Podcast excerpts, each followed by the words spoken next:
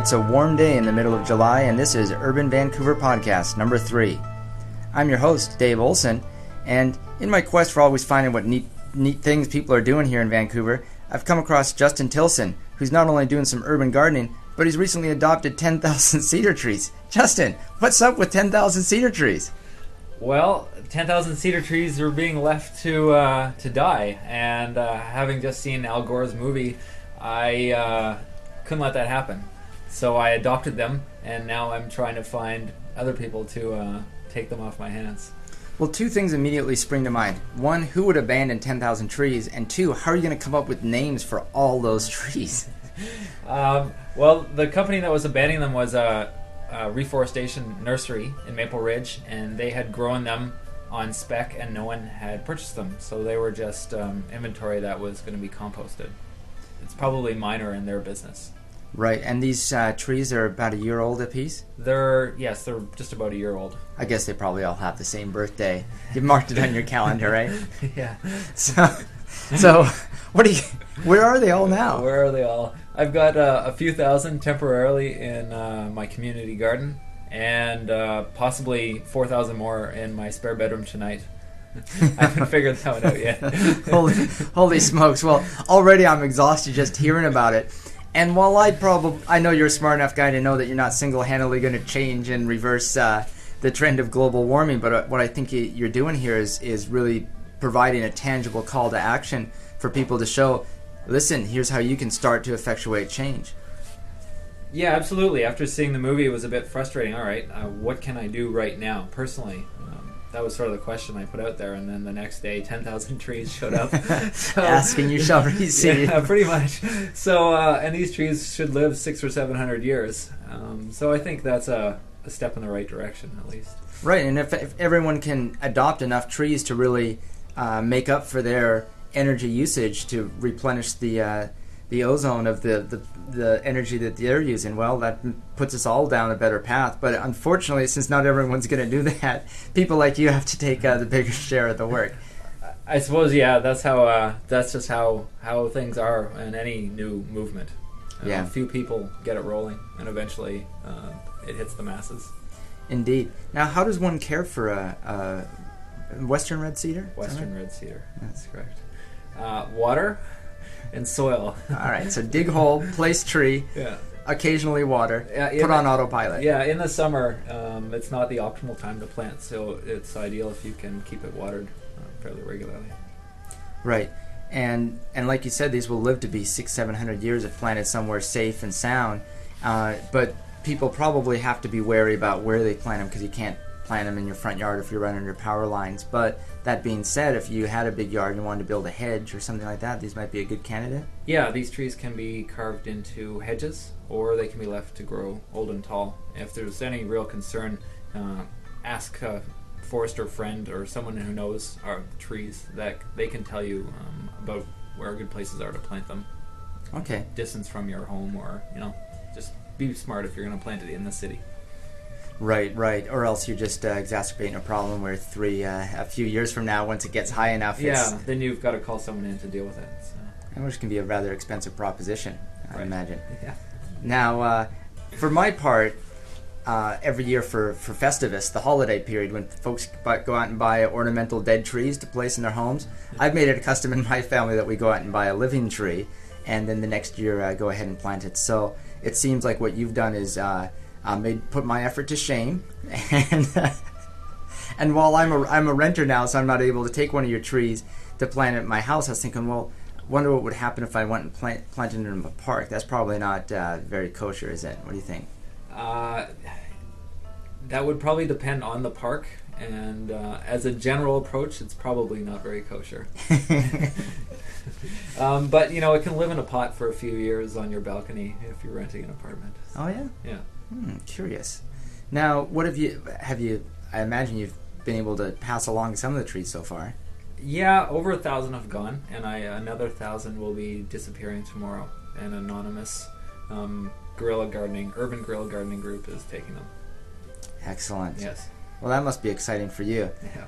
Now I noticed um, you, you you got your well your 15 minutes clocked in the other day of fame with an, a, a report in the Globe and Mail about your urban gardening efforts.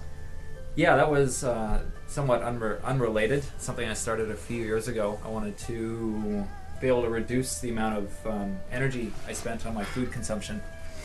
So I started building a little garden in some uh, unused railroad land next to the building I live in.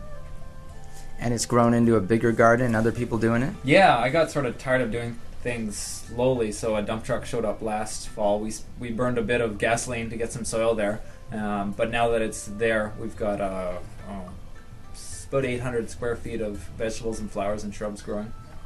Well, and the reason for doing this is one, so you're producing your own food rather than having it chucked in, and also you have control over the stuff that's going into your food. I would suspect, eh?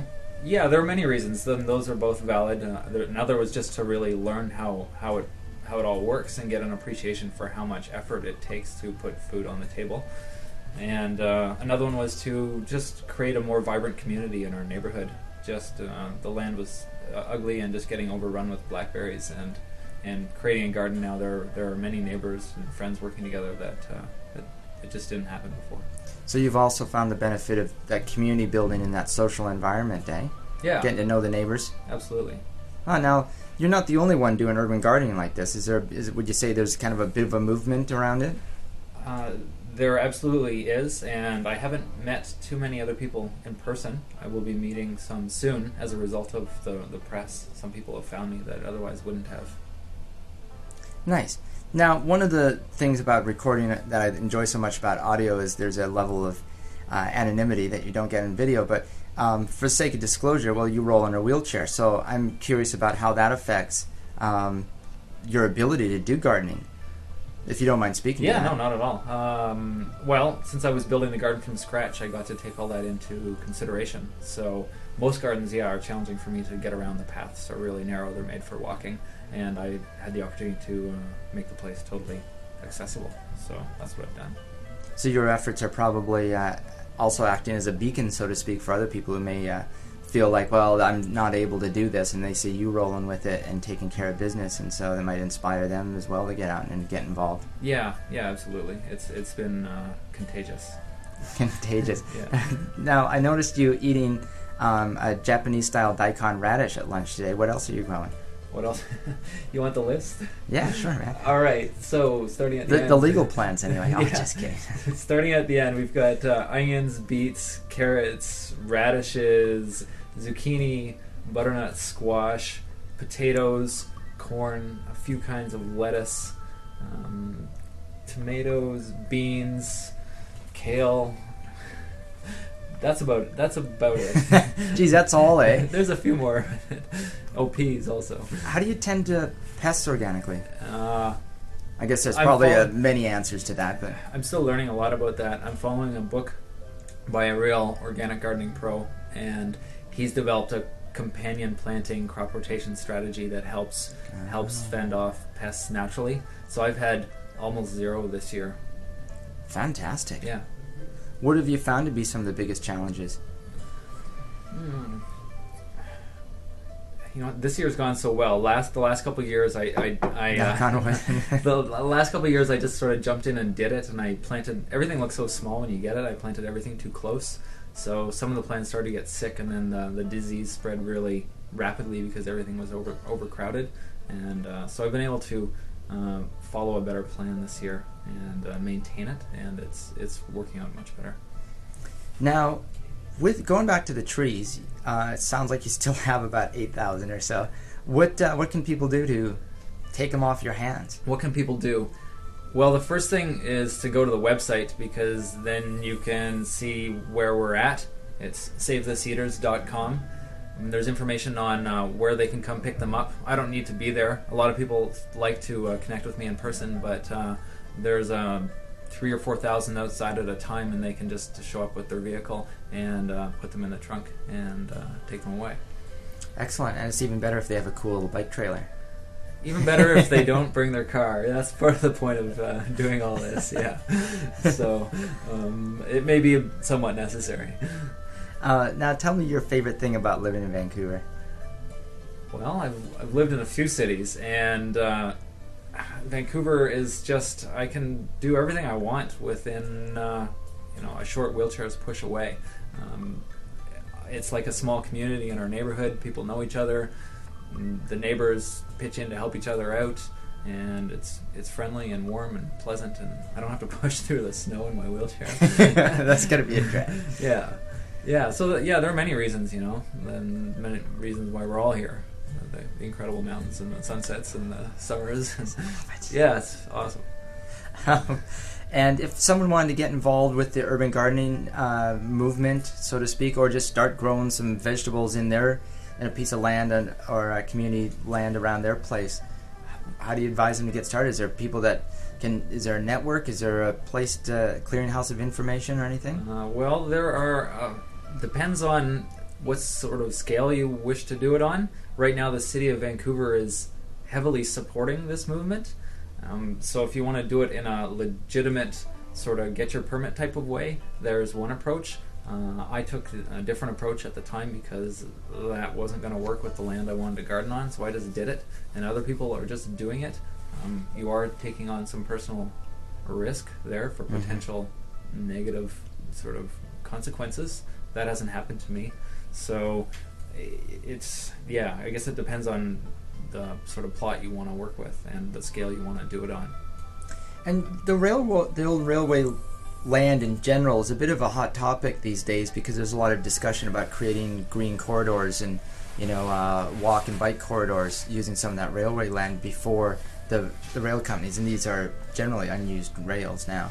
Um, and in some cases, the railroad companies want to subdivide, chop it up, build more condos, while the city's going, hold on, we, we best pause about this and think if there's a better way to use this to before it gets segmented, because all it takes is one thing getting built there, and the thoroughfare is shot. So it'll be interesting to see what kind of attention the city pays to it over the next couple of years for both gardening and and uh, alternative transportation needs. Although it's funny to call walking and biking or, or wheelchairing an alternative transportation. Yeah, absolutely. Um, yeah, that whole that whole movement is evolving, and I've talked to the city about some of the railway lines because I wanted to see what was happening, so I wouldn't build something that would just be torn down in a few years. And there's just a lot of unknowns right now. Right. A lot of talk and no no significant decisions made. Um, and because there are a few different lines, and uh, some people are, are there's a whole Arbutus movement right now, and I haven't been involved with that, so I don't know the details. Curious. Well, perhaps I'll have to wander up to City Hall someday, sometime and say, what the heck is going on? All right. Uh, we're heading out. Hot summer day here in beautiful Vancouver. See you later, the world.